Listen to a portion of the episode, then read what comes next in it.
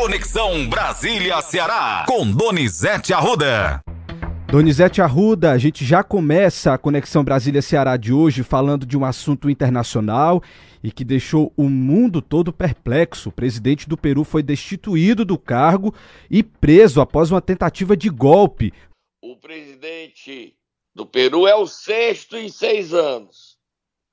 Pedro Castilho deu um golpe de Estado e fechou o Congresso Nacional. Só que a democracia peruana reagiu e foi empossada a vice-presidente e ele foi preso. Esse é o motivo que nos orgulha para a democracia na América do Sul. O presidente Lula saudou a democracia, ficou contra Pedro Castillo e se manifestou. Leia aí que diz o presidente eleito Lula, Matheus.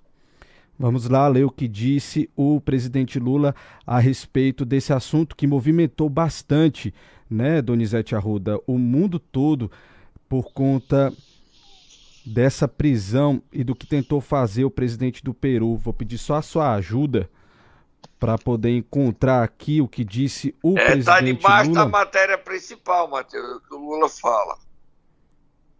Vamos lá. Achou? Ainda não. Me enrolei aqui. Vamos lá. Você tá enrolado, Matheus? Tô enrolado hoje, Donizete. É muito assunto aqui.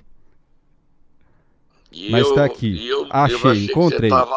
Encontrei. Me encontrei, Donizete. Desculpa para você e também para os nossos ouvintes. Vamos lá, diz o seguinte: Lula vê saída constitucional e cumprimenta nova presidente. O presidente eleito Luiz Inácio Lula da Silva disse ontem que acompanhou com preocupação os eventos que levaram à destituição de Pedro Castillo do Peru, mas afirmou que todo o processo ocorreu dentro do marco constitucional do país. Em nota, ele cumprimentou a nova presidente, Dina Boluarte, a quem desejou êxito em sua tarefa de reconciliar o país e conduzi-lo no caminho do desenvolvimento e da paz social. É sempre de se lamentar que um presidente eleito democraticamente tenha esse destino, mas entendo que tudo foi encaminhado no marco constitucional, fecha aspas, foi o que disse o presidente eleito Luiz Inácio Lula da Silva. E aí mostra que o presidente Lula está ciente que não tem espaço para manobra golpista durante o mandato dele, né, Matheus? Exatamente. E a gente vê que o Brasil não tem espaço para aventura de querer dizer intervenção militar. Isso aí é coisa do passado que não volta mais. Vira a página, Matheus. Vamos virar a página, Donizete, continuar falando de assuntos importantes, porque ontem teve a votação no plenário da PEC da transição e a matéria venceu nos dois turnos, não foi isso? É, e o valor aumentou, Matheus. O valor aumentou, foi para 205 bilhões. E está na Câmara dos Deputados a matéria, não vai ser votado hoje da PEC da transição, mais 205 bilhões de reais, Matheus. É uma vitória do Lula, que soube articular no Senado e há muita euforia com esse dinheiro que os deputados vão participar junto com os senadores para orientar o governo onde gastar. Era isso que está colocado, Matheus. Você tem a matéria do Globo também falando sobre a vitória, né, Matheus? É manchete de página. Sim, tenho sim. Diz o seguinte: acordo entre PT e Congresso amplia PEC para 205 bi. Em uma vitória do presidente eleito Luiz Inácio Lula da Silva, a PEC da transição que garante o pagamento do Bolsa Família de 600 reais outras promessas de campanha e investimentos sem ferir a lei fiscal pelos próximos dois anos, recebeu ontem aval dos senadores com 64 votos a favor e 13 contrários. A maioria destes da base bolsonarista. Para garantir a aprovação, o PT aceitou dividir com as comissões temáticas do Congresso a prerrogativa de definir como serão distribuídos entre os programas federais 75 bilhões em recursos que ficarão fora do teto de gastos que era exclusiva do governo de transição pelo texto original.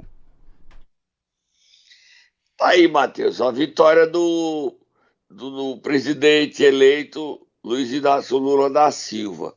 O dinheiro vem e o orçamento secreto continua. Serão 19 bilhões e 500 milhões para os deputados e senadores fazerem a sua festa. Há um único problema para o orçamento secreto continuar. A votação que começou ontem no Supremo Tribunal Federal com os, os advogados de um lado e de um outro falando e deve começar a semana que vem o voto, quarta-feira, Matheus. Hoje, hoje, no Supremo, se tivesse ocorrido a votação ontem, acabaria o orçamento secreto. Mas os deputados estão se esforçando para fazer, encontrar medidas que viabilizem a continuidade do orçamento secreto. Por enquanto, nada feito, porque eles escondem a origem do dinheiro, de quem é o deputado, quem é o senador. Você pode pedir um dinheiro para Fortaleza, um deputado dá, e ao invés de sair o nome dele, sai o seu nome, entendeu, Matheus? Sim. E isso está tá ficando. É, gerou um entrave jurídico, que é até manchete do Globo, que você poderia ler para nós um trechinho da matéria, Matheus. Sim, de olho aqui no que é assunto no país todo, Donizete. A manchete diz o seguinte: entrave jurídico, Supremo adia decisão e resiste a acenos do Congresso para dar aval ao orçamento secreto. O trecho da matéria diz o seguinte: cercado de expectativas por parte do Congresso e do novo governo de Luiz Inácio Lula da Silva, o julgamento do Supremo Tribunal Federal sobre a legalidade do orçamento secreto foi interrompido ontem e só deve ser retomado na quarta-feira da semana que vem. Com isso, parlamentares ganharam mais tempo para tentar uma saída que não represente o fim das chamadas emendas do relator, base do mecanismo pelo qual deputados e senadores indicam recursos para os seus redutos eleitorais sem serem identificados na corte Porém, ministros resistem às duras propostas apresentadas até agora pelo Legislativo para resolver a falta de transparência das indicações e de critérios técnicos para a distribuição dos recursos. Matheus, orçamento secreto é um escândalo, Matheus. É um atraso a esse país o Supremo Tribunal Federal não pode deixar continuar. Maneira nenhuma. É, os deputados viram dono do orçamento e a consequência é que não tem dinheiro para merenda, mas tem dinheiro para orçamento secreto. E há distorções. Município, com 10 mil pessoas, recebe dinheiro mais dinheiro do que o município com um milhão de habitantes. É muita coisa errada gerada pelo orçamento secreto. Mas a votação começa quarta-feira. A gente espera que o Supremo acabe essa farra com o dinheiro público. Vamos dar uma paradinha, Matheus? A gente volta já já. Eu vou beber uma aguinha e volto já. Momento Nero. Tá finalizando a semana, Donizete. Nós vamos acordar quem nesta quinta-feira? Um senador que se despediu, fez discurso de dizer adeus. Não é até logo, mas é adeus, porque ele não voltará mais a esse, ser mandato de senador. Ele foi um bom senador, orgulhou o Ceará. Tem algumas incoerências? Todos nós temos, mas ele foi um senador que fez o Ceará grande. Tasso Ribeiro Gereissati se despediu ontem no Senado Federal, dizendo adeus, já que seu mandato acabou, Matheus. Vai, Tata, acorda o Tasso.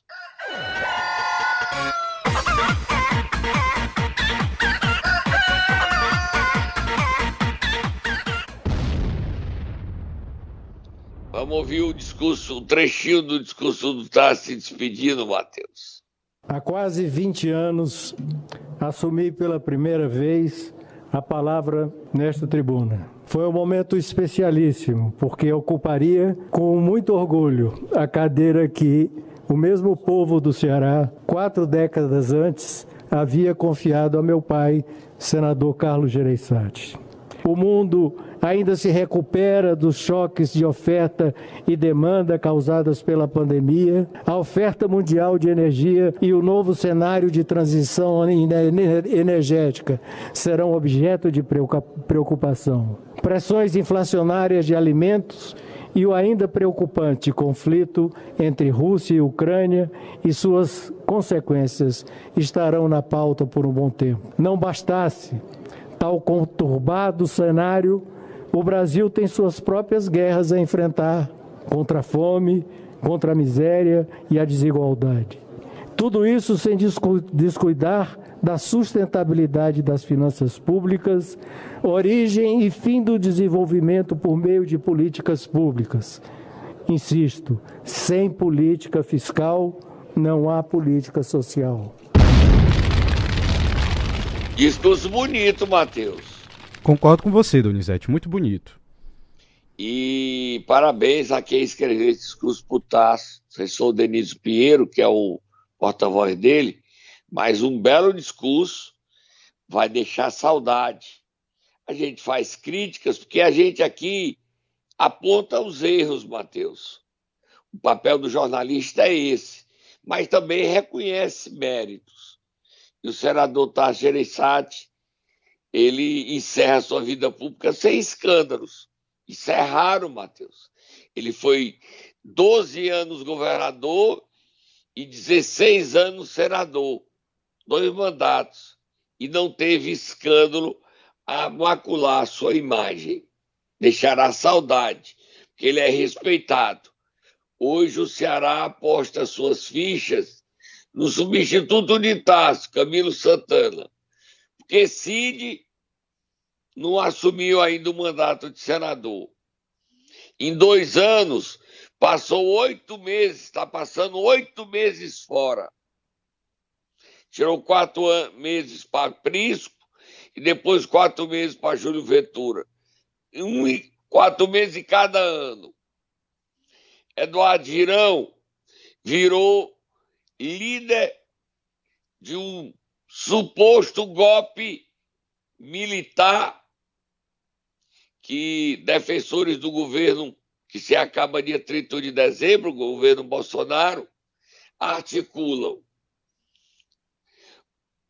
Eu só espero que o Eduardo Girão tire lições lendo a matéria do que aconteceu no Peru.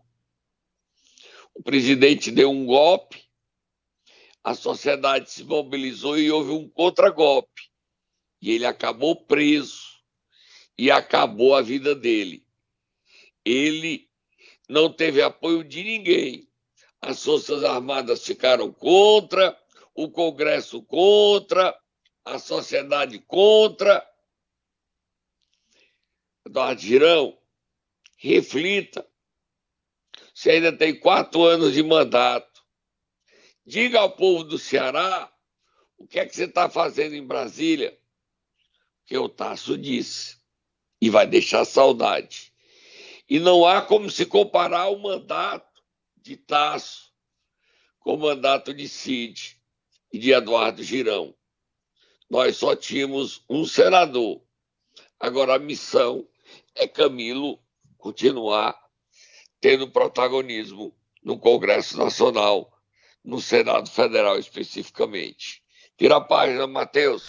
Vamos virar a página, Donizete Arruda. Continuar falando de política, porque Janaína Farias mulher de confiança do senador eleito Camilo Santana, visitou Crateus e já se comportou como candidata à prefeitura. E também como senadora. Se Camilo virar senador, deixar de ser senador, for para o ministério, ontem a Globo News, da Tusa Neri, informou no Jornal das 18 horas, Matheus, que não há mais dúvidas. Isolda Sela será ministra da Educação. Quem apareceu querendo ser ministro no lugar de Isolda é o líder do PT, Reginaldo Lopes. Mas Lula prefere Isolda e vai nomear Isolda ministra.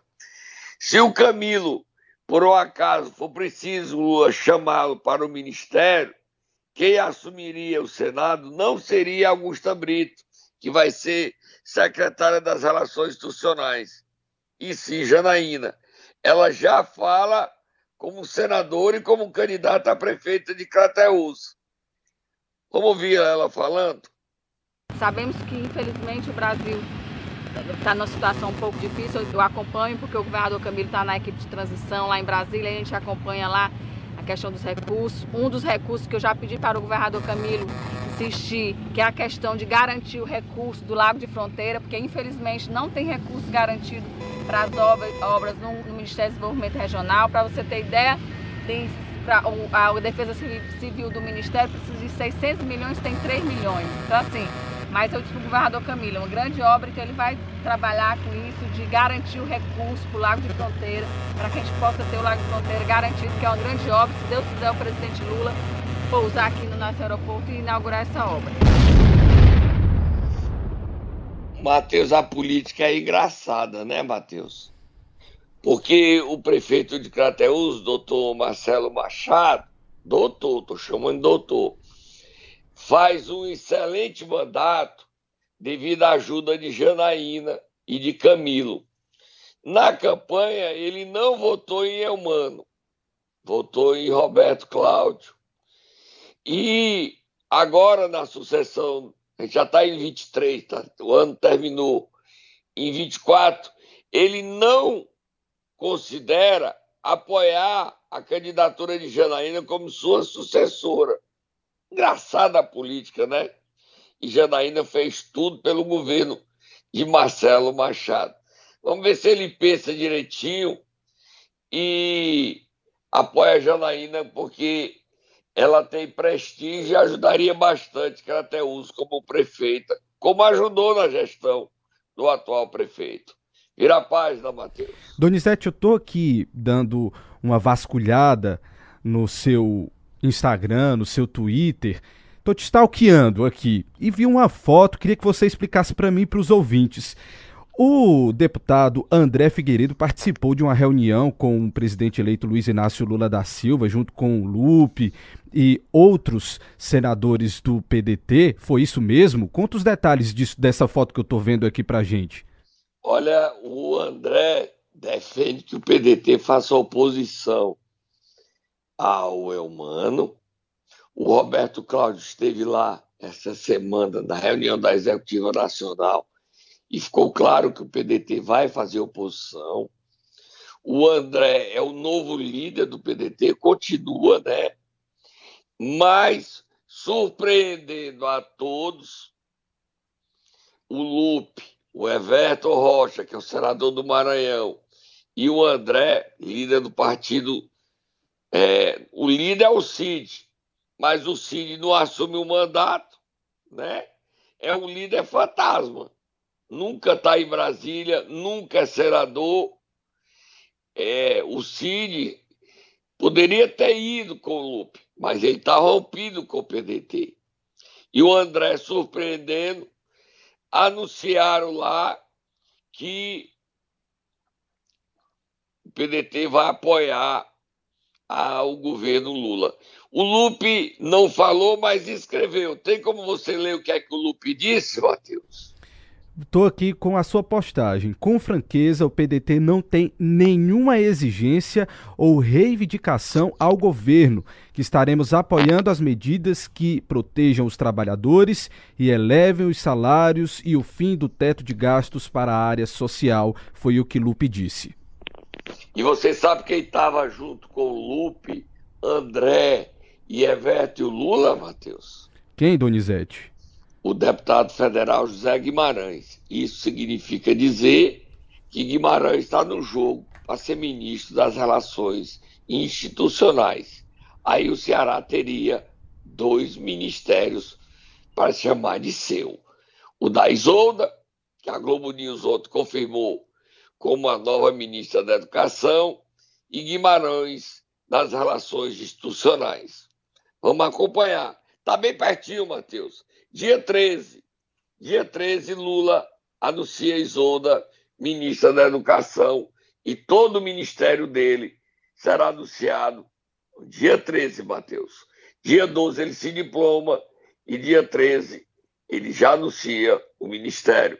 Vira a página, Matheus. Para a gente terminar, Donizete, temos um minutinho aqui um assunto que está gerando muita polêmica aqui em Fortaleza, que seria a taxa do lixo. E os vereadores aqui da capital, da capital vão votar essa matéria hoje. Conta os detalhes para a gente dessa informação. É, o... A Prefeitura de Fortaleza alega perdas financeiras e está criando a taxa do lixo para repor essas perdas.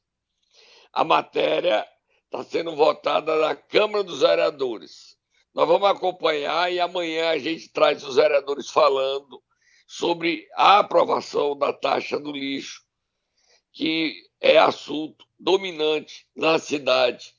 O prefeito José Sarto alega que precisa repor o cofre municipal porque está sem condições de governar o município. E a oposição se uniu e quer derrotar Sarto lá o PT fazendo oposição a Sato. Você acredita, Matheus? Acredito. Quem está liderando para derrotar a taxa de lixo na Câmara é o PT. Ou seja, a campanha continua viva entre PT e PDT. O PT, Guilherme Sampaio, está na linha de frente para impedir a aprovação da taxa de lixo. Nós vamos acompanhar a votação hoje na Câmara e amanhã a gente traz todos os detalhes do resultado dessa votação que gerou muita controvérsia na cidade, Matheus. Agora, você entrevista o deputado Danilo Forte. É isso. Obrigado, Donizete. Amanhã você volta trazendo todas essas informações, esses detalhes e outras novas também.